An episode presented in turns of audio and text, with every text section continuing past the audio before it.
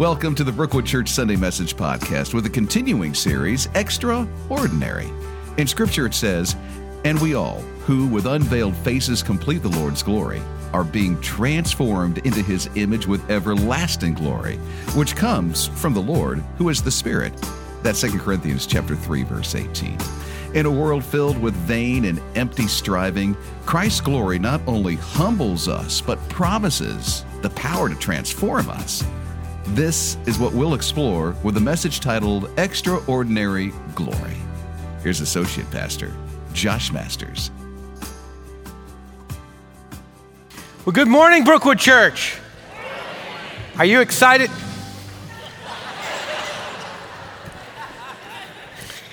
Are you excited to be here this morning? I guess they thought the entrance was so good, we should do it again. I'm so, so grateful that you are here, and I'm grateful that I get to be here with you. My name is Josh Masters. I'm one of the pastors here at Brookwood Church, and we are so grateful that you're joining us, whether this is your first time here or you've been coming for decades. We're glad that you're here. Today, we are continuing our series, uh, our summer series called Extraordinary or Extraordinary, depending on how you want to say it. And throughout the summer, we have been exploring some of the interactions that Jesus Christ had with his disciples and what that can teach us about how ordinary people can step into extraordinary moments with Jesus. And we've seen lots of incredible miracles as we've walked through the series. But in, I think that next to the resurrection itself, the passage that we're going to look at today is probably the most extraordinary thing that happens in the New Testament and probably in Scripture. Do you have any thoughts? What might be the most extraordinary? What's that? The birth of Jesus is extraordinary. The resurrection is obviously the most extraordinary. The transfiguration, the yes, 50 Brookwood points to you. We're going to talk about the transfiguration today. It's a moment called the Transfiguration, and it's when Christ, just for a few moments, removed the veil that he placed over himself when he became a human being, and he allows three of the disciples, only three, to see him in his true, full glory. Now, glory is a difficult word for us to grab hold of today because most of us have not ever experienced or witnessed true glory. As human beings, we equate glory with achievements and power. Things that you can achieve, things that you can work toward, something you can attain. We use it to describe championship athletes or people who are extremely successful in business. And for much of human history, victory in battle has been called glory. It's glorious to win in battle, glory the glory of battle. But none of that is true glory. All of that is a false counterfeit glory.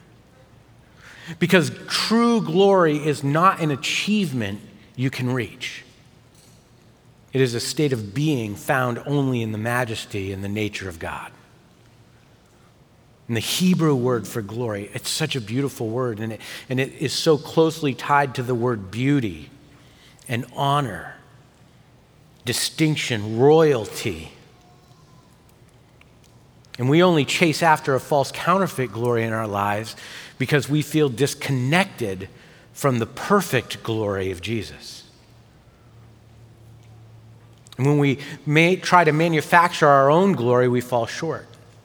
And then when we fall short in trying to create our own glory, we feel even more distant from God. Yet we're designed God designed us to seek His glory. And even more than that, He designed us to share in His glory. Look at the theme verse at the top of your outline. It says, And we all who with unveiled faces contemplate the Lord's glory are being transformed into His image with ever increasing glory, which comes from the Lord who is the Spirit we are being transformed by His glory to share in His glory. And this world is filled with vain, empty striving, trying and trying to find significance in our life. But Christ's glory not only humbles us, it promises the power to transform us. And that's our theme today. That's what we're going to be looking at today. To be transformed, we must experience Christ's glory. To be transformed, we must experience Christ's glory. So we have to ask ourselves as individuals and as a church do we want to encounter His glory or do we want to continually seek our own glory? We'll be in Matthew 17 today, so you can go ahead and turn or swipe there in your Bibles. If you're using the Bible available here in the Brookwood Bookstore, it's on page 787. And we'll start right at the top uh, at verse 1 of chapter 17. And as you turn there or swipe there, uh, let me set the scene a little bit for you. At the end of chapter 16, Jesus has just explained, and he had to explain this to them several times because they, they couldn't fully grasp it. But Jesus has just explained to the disciples that he is going to Jerusalem where he will suffer and be killed and then raised from the dead on the third day. And the disciples protest this, especially Peter. They protest this and they say, No, surely not, God, because they wanted the Messiah to come and rescue Israel. Surely you won't be killed. But Jesus says, No, I must be. I must be. And after they protest, Jesus says this at the end of chapter 16 For the Son of Man will come with his angels in glory, in the glory of his Father, right? He can only come in his full glory after the crucifixion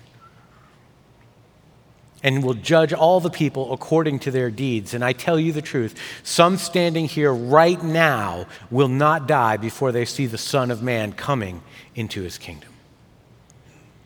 That's a little bit of a confusing verse, right?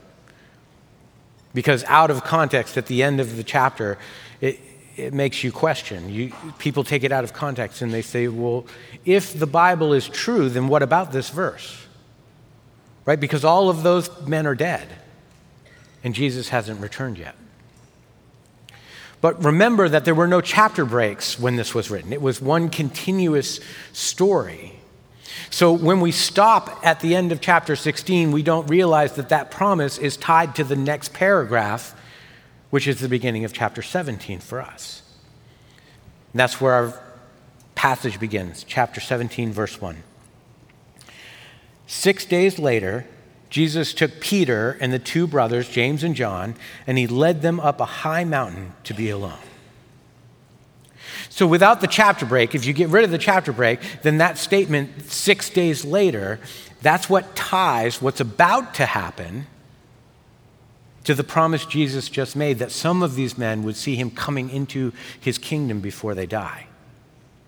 So Jesus brings Peter, James, and John up to the mountaintop, specifically, it says, so that they can be alone with him. And then this happens, verse 2. As the men watch, Jesus' Jesus's appearance was transformed. Some translations are going to say transfigured. Jesus was transfigured. His appearance was transfigured so that his face shone like the sun and his clothes became as white as light. Now, we've talked about some incredible things in this series, miracles that set Jesus apart from ordinary men. But until now, Jesus has looked like an ordinary man, at least to these guys. But now he's revealing his true self, his true glory. And make no mistake, this is a conquering, victorious, glory filled Messiah that they are seeing. Because the language that is used here parallels the description that is of Jesus in the book of Revelation when Jesus comes as the judge and the conqueror to make all things right. This is a conquering, glorious Messiah that they're witnessing. The same as in the book of Revelation. The terrifying beauty of Christ's glory is the source of all justice and all light. And it's hard to imagine how Peter, James, and John would even deal. How could they comprehend what they were seeing. But before they have time to even let their brains wrap, wrap around what is happening, something else extraordinary happens. Verse 3. Suddenly, Moses and Elijah appeared and began talking with Jesus. So they're seeing the fully glorified Messiah, the promised Christ that they've been waiting for for thousands of years. And now Moses and Elijah, the two most revered men of the Old Testament, are standing there with him. And Luke's account actually tells us what they were talking about. Matthew only tells us that Elijah and Moses and Jesus were talking, but Luke adds this. And they were speaking about his exodus from this world, which was about to be fulfilled in Jerusalem. Jesus and Moses and Elijah are standing on this mountaintop discussing the plan of salvation. Christ's exodus from this world. And do you think, do you think it's a mistake that they use the word exodus? No.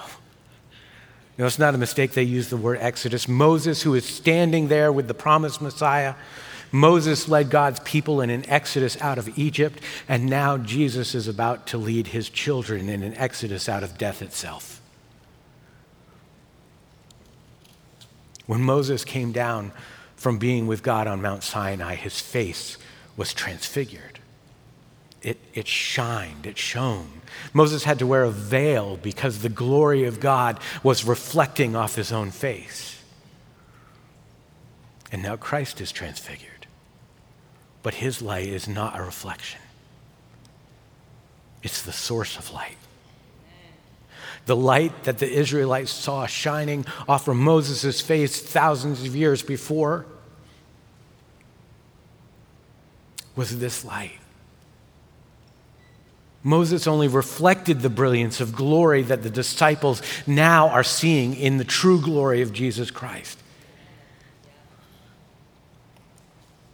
And how did the disciples know it was Moses and Elijah? We don't know. It doesn't tell us.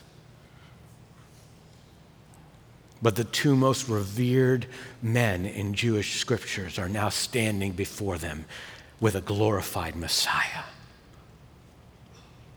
And to the disciples, there would be no doubt the presence of a glorified Christ along with Moses and Elijah would signify that God's kingdom had finally come. All the requirements for the Messiah to appear in victory had been fulfilled. And what's the very first response we see from these men? It's worship. Their first response to this revelation is worship because experiencing Christ's glory requires worship. That's your filling. Experiencing Christ's glory requires worship. We are transformed when we enter a true place of worship and encounter Christ's glory. We are transformed when we enter a true place of worship and encounter Christ's glory. Verse 4.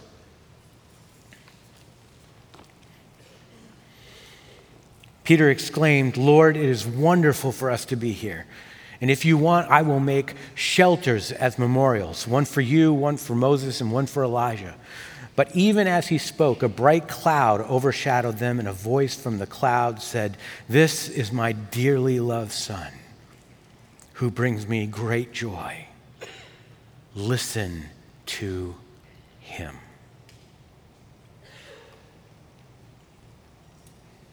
The disciples were terrified and they fell on their face down on the ground. When you are exposed to the glory of Christ, it will require worship. But even more than that, it will demand worship. It will compel you to worship. And there are two types of worship that we see here in these couple verses. We see an act of service and surrender. Service and surrender. There's also a third type of worship that we'll talk about in a minute. But first, Peter offers an act of service. He wants to build shelters for Jesus, Elijah, and Moses. And Luke actually adds that Peter said this without even thinking. He just, he just blurted it out, which was Peter's way, but also because when he was exposed to this glory, he had to do something. He, he had to respond in some way. He had to do something in response to the glory. And the word Peter actually used is not shelters, it's tabernacle. The NLT doesn't give us a very good translation there. It's important that the word is tabernacle because it's an act of worship. Now, certainly, if Peter had fully understood what was going on, if he had full comprehension, he would have only offered an act of worship, a tabernacle to Jesus Christ, and not Moses and Elijah as well. But ultimately, Jesus doesn't want Peter to build him a tabernacle primarily because Christ's earthly reign had not yet come. But despite that, you have to understand that when you see the glory of Christ in your life, you should be compelled to worship through acts of service. We need people to help with the hoedown. Come serve our special needs community. But more importantly, ask God where He's asking you to serve continually. It's a voluntary but automatic response to the power and the love of Jesus Christ. But there's also an involuntary act of worship, a worship of surrender and reverence. That's what we see when the disciples hear the Father's voice. The father says, This is my dearly loved son who brings me great joy. Where else have we heard the father say that? There was another time he spoke from heaven and said the same thing. Where, when was it? At his baptism, that's right. 20 Brookwood points to you. Yeah, at the baptism, but this time the father adds a line. He says, This is my beloved Son with whom I am well pleased, who brings me great joy. Listen to him. You know where that comes from? That phrase comes directly from the prophecy Moses, who is now standing next to the Messiah, spoke about the coming Messiah in Deuteronomy 18. It comes directly from that prophecy. And I put the passages there in your outline if you want to look at it later. Every moment of this encounter is proof to the disciples that everything written in the Jewish scriptures, everything written in the Torah, everything written in the Tanakh, which is what we call the Old Testament, everything in the Jewish scriptures is true and being fulfilled before their very eyes. They're witnessing the fulfillment. And what do they do when they hear the Father's voice? What happens? They fall down on their face prostrate in terror. It's an involuntary response to the authority and the holiness of God. Listen, this is not a very popular thing to say in the Western church. It's not a popular thing to say in the American church. But if we never find ourselves in the church worshiping God with fear and reverence, then we haven't experienced the glory of God. And the church will not experience the power of God. There must be reverence and there must be a response to his holiness. Yes, God is a God of love. He is the essence of love. He is the definition of love, but He is also holy and terrifying.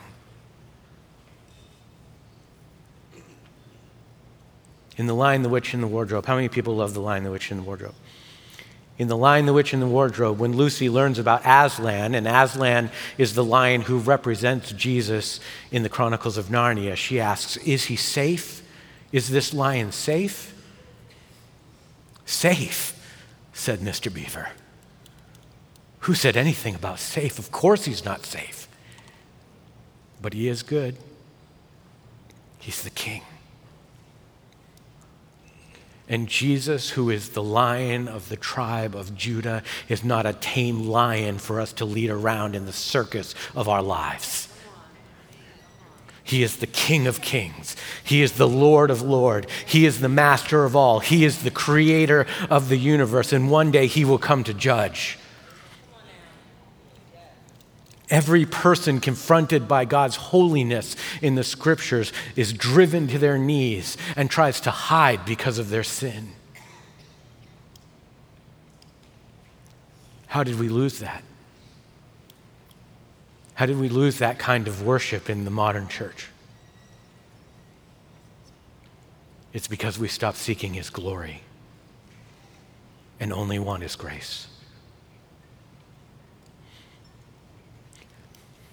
But you, you cannot have His grace without His glory. The beauty and the salvation of His grace comes from His terrifying glory. That He is the only one powerful enough to deliver. Have you ever, for those of you who are believers and followers of Jesus Christ here today, have you ever felt that prompting from the Holy Spirit to do something, but you resisted it? And you know, when the Holy Spirit is prompting you to do something, but you resist it, you try not to surrender to it, what happens? You get that, you get that uncomfortable feeling in your chest, right? That uncomfortable feeling in your body. That's just the smallest glimpse, the tiniest glimmer of this type of fear and reverence. And it comes so subtly because we are responding or we are not responding to the Holy Spirit's still small voice. But what would happen in this church and what would happen in the upstate and what would happen in the state of South Carolina and out into the rest of the country if we stopped not only resisting the still small voice, but if we opened our eyes and our hearts to hear the big voice? What if we started to seek the full voice of God and surrender to His glory and worship in a way that we were transformed and made new? We have to ask Him to show us His glory as, as much as we can stand without blowing up. Surrender in fear and reverence. And then there's also a third type of worship that Christ's glory brings. And we don't see it in this passage, but I, I bring it up because it's important and because it's coming for these men. We may not see it in this passage, but it's coming for these three men and that's worship of sacrifice. JC talked about choosing extravagant sacrificial worship a couple weeks ago when he taught us about the woman who anointed Jesus with the perfume. And for her, it was a sacrifice of a family heirloom, likely, and surrender of great wealth. For these men, these three men, the coming sacrifice is imprisonment and death imprisonment and death, something that they could only embrace or endure if they had experienced the glory of Jesus Christ and the strength of the Holy Spirit. Remember, as Jesus reveals his glory here, he's talking to Elijah and Moses. What, what, what did we say he was talking to them about? The exodus from this earth, which is his sacrifice, right? the ultimate sacrifice to bring salvation. And part of our worship, part of our worship toward that sacrifice is participating in Christ's suffering in our own sacrifices. Look at 1 Peter. Rejoice as you share in the suffering of Christ, so that you may also rejoice with his great joy when his glory is revealed. And Peter writes that as a man who had witnessed Christ's glory. So, in some form or fashion, if we are exposed and we are experiencing the glory of Christ, we will also experience all three types of worship. They must be part of who we are, part of our identity. This is not in your outline, but write this down. It's like a mini outline. Christ's glory compels us to worship through service, surrender, and sacrifice service in love, surrender in fear, sacrifice through his power. And that can be a little intimidating, isn't it? But here's the thing God prepares you as he leads you. He will give you the strength and the direction for everything that He's asking you to do. Go to Him in prayer and say, God, I, I don't even know how to start this. I don't know how to do this. And honestly, I'm afraid to experience your glory. But give me just a glimpse of who you are. A glimpse of who you are. And then ask Him, God, how do you want me to serve? Reveal your glory to me in a way that I feel compelled to where you're calling me and what you're calling me to do. And then ask, God, what do you want me to sacrifice? Reveal your glory to me in such a way that I desire you more than the thing you're asking me to give up. And maybe the first sacrifice, if this is what he tells you, maybe it's time or entertainment so that you can enter into a day of Sabbath with God, like we talked about a few weeks ago. And I know, I know that the question of sacrifice is hard, it's, it's a rough question. So, how about something easier? I'll give you an easier step to start. How about taking the step to come to church early on Sunday and take time to prepare your heart for worship? Rather than coming in on the second or third song, be here early. Bring your coffee, get your coffee, get your books situated, do all that, but do it before. So that you can be prepared to worship God. God wants to say something to you. God wants to say something to us as a church, and we're squandering it.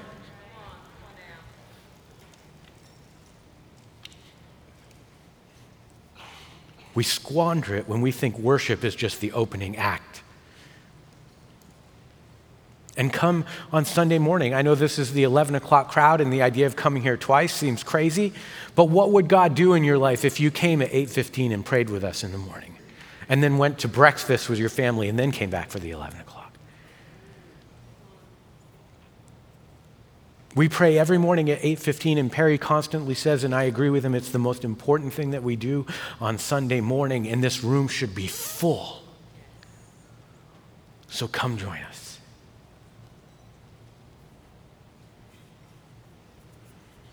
And Perry often says, come once a month. If you can't come every week, come once a month. But I'm saying, come. Come. And then ask God as you're praying and as you're preparing your heart before the worship begins, ask God to reveal Himself as we worship together, to open our hearts, all of us together, to what He wants to say to us in the message, both individually and as a church. Be intentional about worship. Christ's glory may compel us to worship, it may bring us to worship, but coming into worship intentionally yourself invites glory into our lives. Worship is the first step. And we've already, for the last few minutes, we've already been talking about the second thing on your outline. We've already started, and it's this experiencing Christ's glory reveals God's nature experiencing Christ's glory reveals God's nature. The reason we're compelled to worship when we experience Christ's glory is because it reveals his nature. In this series, we've explored how Jesus and the Father and the Spirit are one God. They're one God, completely connected with one will and complete with sovereignty. So when we see a glimpse of Christ's glory, we are confronted with the true and complete nature of God Himself. Look at verse 5 again, starting in about the middle of it.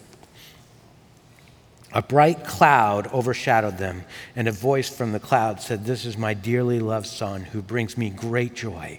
Listen to him. The disciples were terrified and fell on their face down on the ground. Then Jesus came over and he touched them. Remember that. He touched them. Get up, he said. Don't be afraid. And when they looked up, Moses and Elijah were gone, and they saw only Jesus. The Father and Christ are one. So don't miss this. The very God who terrifies them is the same God who approaches them and touches them and comforts them. The holiness of God brings fear, but the grace of God brings redemption. Jesus is the healing balm that binds a holy, perfect, terrifying God with an unholy, broken, fearful person. So, yes, Christ's glory should frighten us. The holiness of God should drive us to our knees and convict us of our sins, but the full nature of God is also comforting. Once we are convicted, Jesus says, Don't be afraid. Stand up. Let me walk with you. I'm here with you.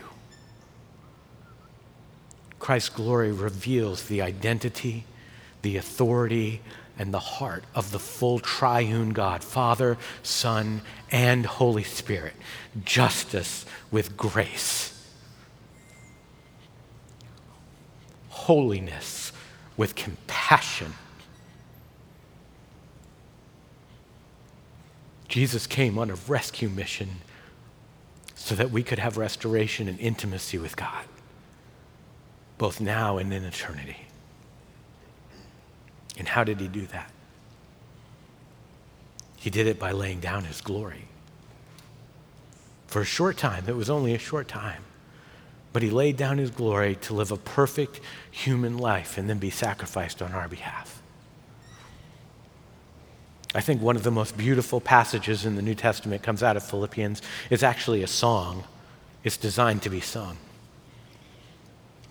And it says this Though Jesus was God, he did not think of equality with God as something to cling to.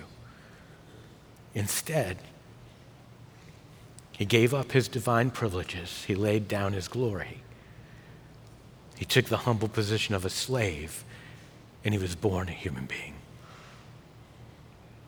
And when he appeared in human form, he humbled himself in obedience to God and he died a criminal's death on the cross. But then what happened? Therefore, God elevated him to the place of highest honor and gave him the name above all other names, that at the name of Jesus Christ every knee would bow.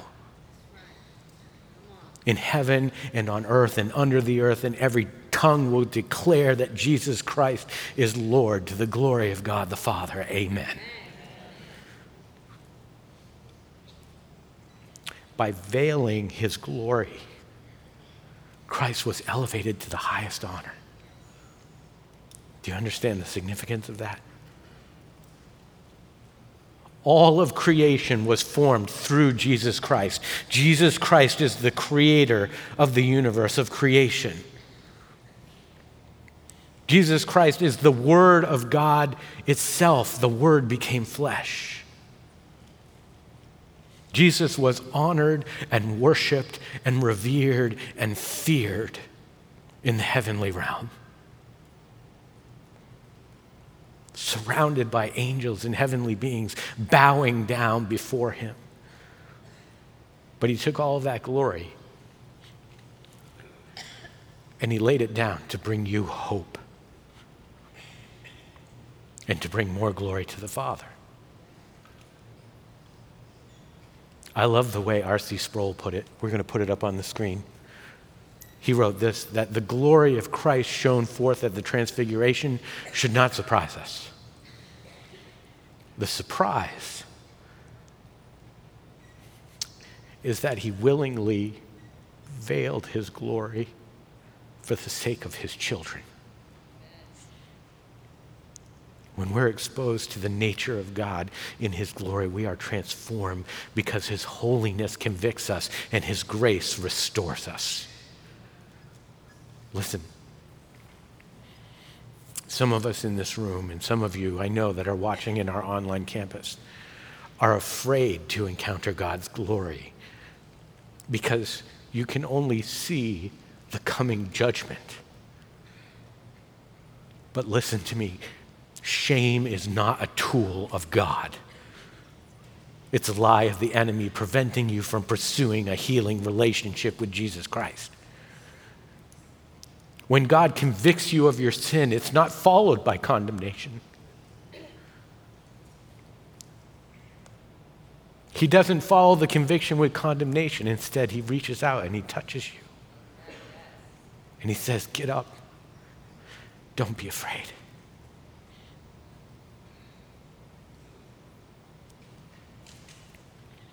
The question is are you willing to walk back down the mountain with him?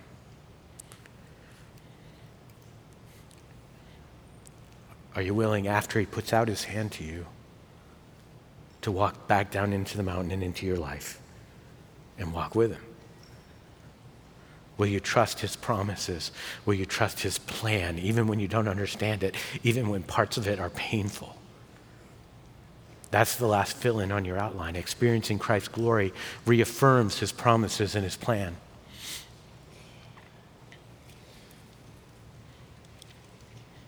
The lies that we believe from the enemy about ourselves, about our circumstances, the lies that we believe from the world or our past hurts or our past trauma or our past pain will try to drag us away from the hope of Christ's nature. So, to be transformed, we have to seek His glory. We have to pursue His glory and be reminded of His glory. Because the revelation of His glory is the assurance and the affirmation of His unfailing promises and plan. We continue in verse 9. As they went back down the mountain, Jesus commanded them, Don't tell anyone what you have seen until the Son of Man has been raised from the dead. Why do you think that is? Why do you think Jesus didn't want them to tell anyone? What's that? You, I think you're mumbling on purpose because you don't want to be wrong. There are no wrong answers. There's, there's incorrect answers, but there's no wrong answers. It wasn't God's time. That's exactly right. 50 Brookwood points to you. It wasn't God's time. That's the most likely reason is that if word got out about this glorified, powerful military Messiah, the people would have overthrown the religious leaders and made Jesus king. There were other times they tried to make him king. But it wasn't time. It wasn't time for him to wear that crown. He will one day. One day he'll wear that crown, but first he wanted to surrender to the crown of thorns. One day he will sit on the throne of David and rule, but not yet. His glory works all things together, not only for good, but in his perfect timing. God's timing can be trusted. Verse 10. Then the disciples asked him, Why do the teachers of religious law insist that Elijah must return before the Messiah comes? Jesus replied, Elijah in, is indeed coming first to get everything ready. But I tell you, Elijah has already come. But he wasn't recognized, and they chose to abuse him. And in the same way, they will, make, they will also make the Son of Man suffer. Then the disciples realized that he was talking about John the Baptist. Okay. You got four hours for us to discuss this prophecy? I'll try to shorten it.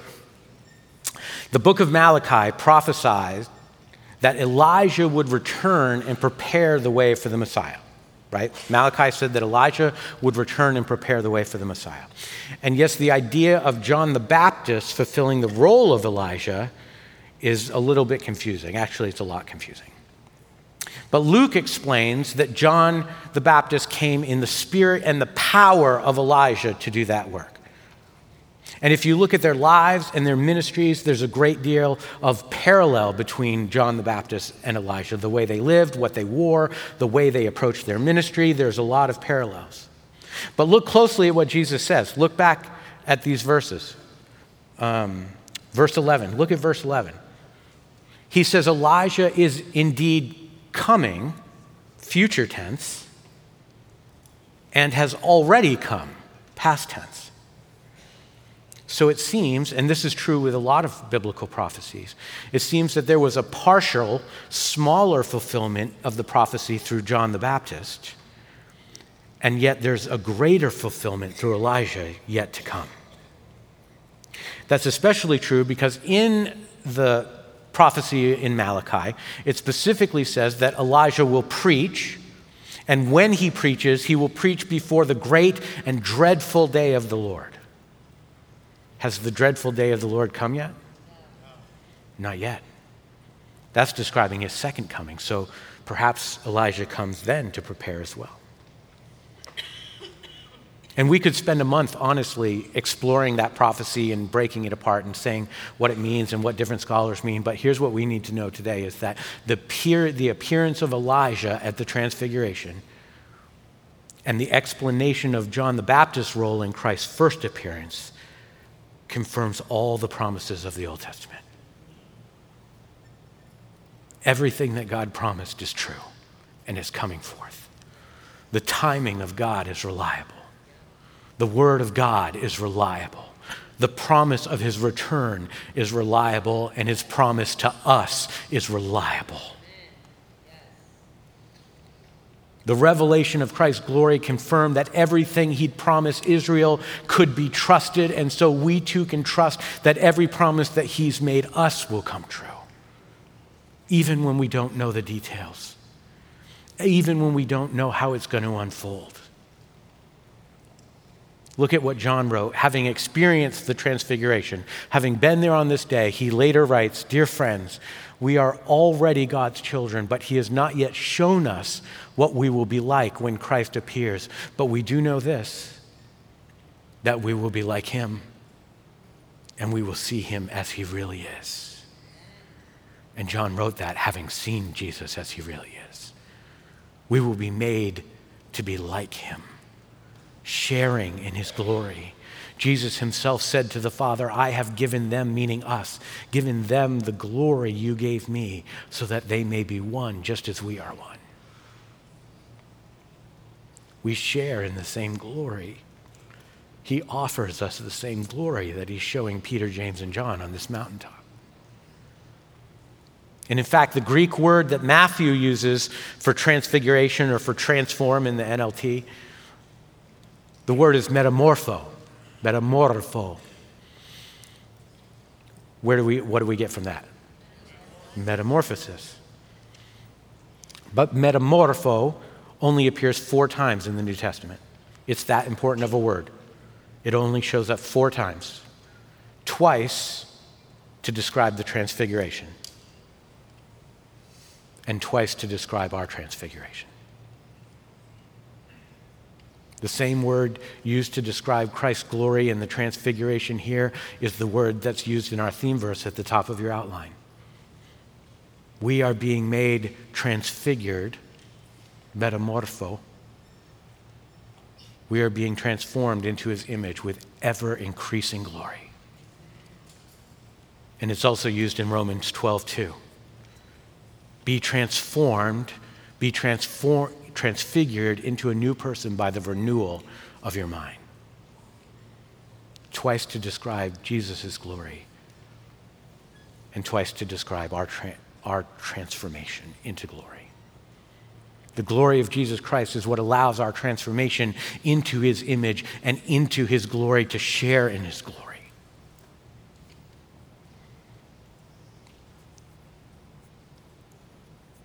Will we seek it? Will we go after it?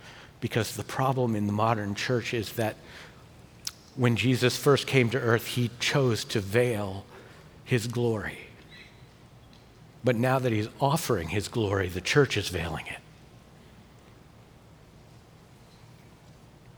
We must seek his glory if we're to be the church he wants us to be. And we've reached the end of our passage. But there's one other thing I wanted to share with you, something that I've always loved about this passage, one of my favorite pieces, and it's so rarely drawn attention to. It's a picture of God's perfect grace and perfect mercy, and we never talk about it. Before this encounter, before what we're reading here, when was the last time we saw Moses in the Bible? When did we last see Moses in the Bible? What's that? In the Old Testament? When? Looking at the promised land, not in the promised land. That's exactly right. It was at the end of Deuteronomy. The last time we see Moses is at the end of Deuteronomy when God showed Moses the promised land.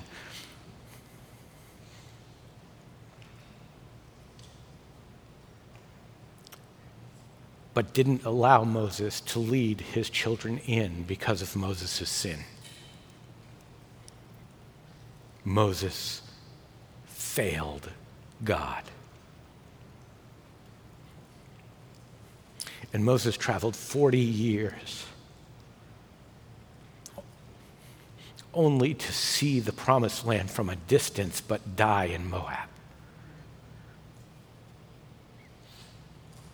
And that failure is remarkably sad. But where is Moses standing now? In the promised land. In this passage, we find Moses on top of a mountain, back on the mountaintop with his promised Messiah in the promised land that he wasn't supposed to be able to enter.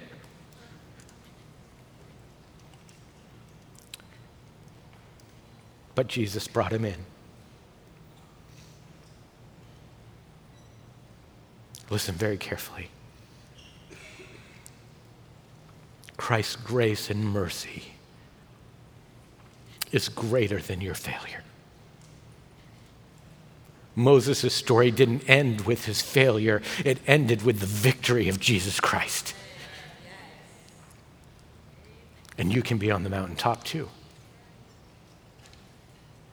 No matter what your past is, no matter what your hurt is, God is inviting you. We're going to pray in a moment, but I want to tell you don't put your stuff away yet. In a moment, we're going to pray, but I want to tell you if you need help climbing that mountain, if you need help finding that glory, then we're going to have pastors and care volunteers down front.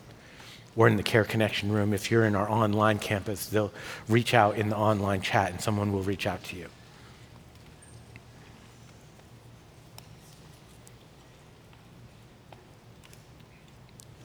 We have to seek God's glory. Your failure doesn't prevent you from participating in His glory. Get up.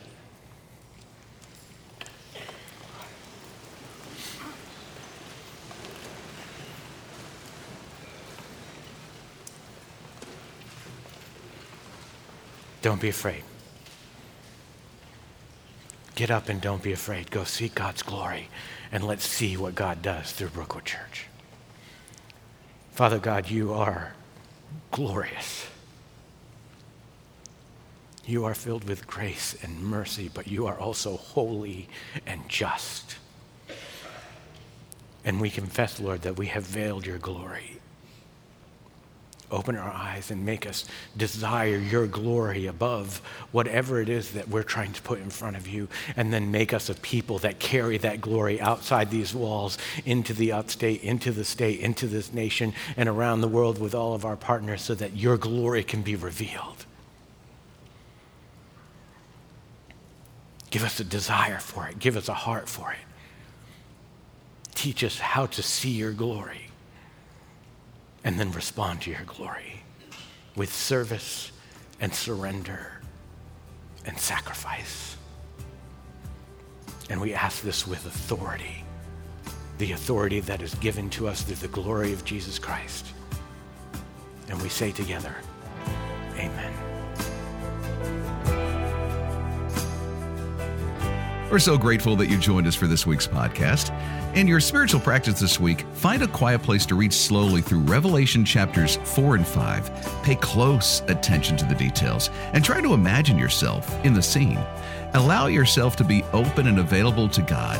Ask Him to draw you into His presence and reveal Himself in whatever way He wants. Notice what rises up in you as you read and focus on God's radiant glory to respond to Him in prayer. Next week, we'll continue the series, Extraordinary, and to prepare, read John chapter 13, verses 1 through 17.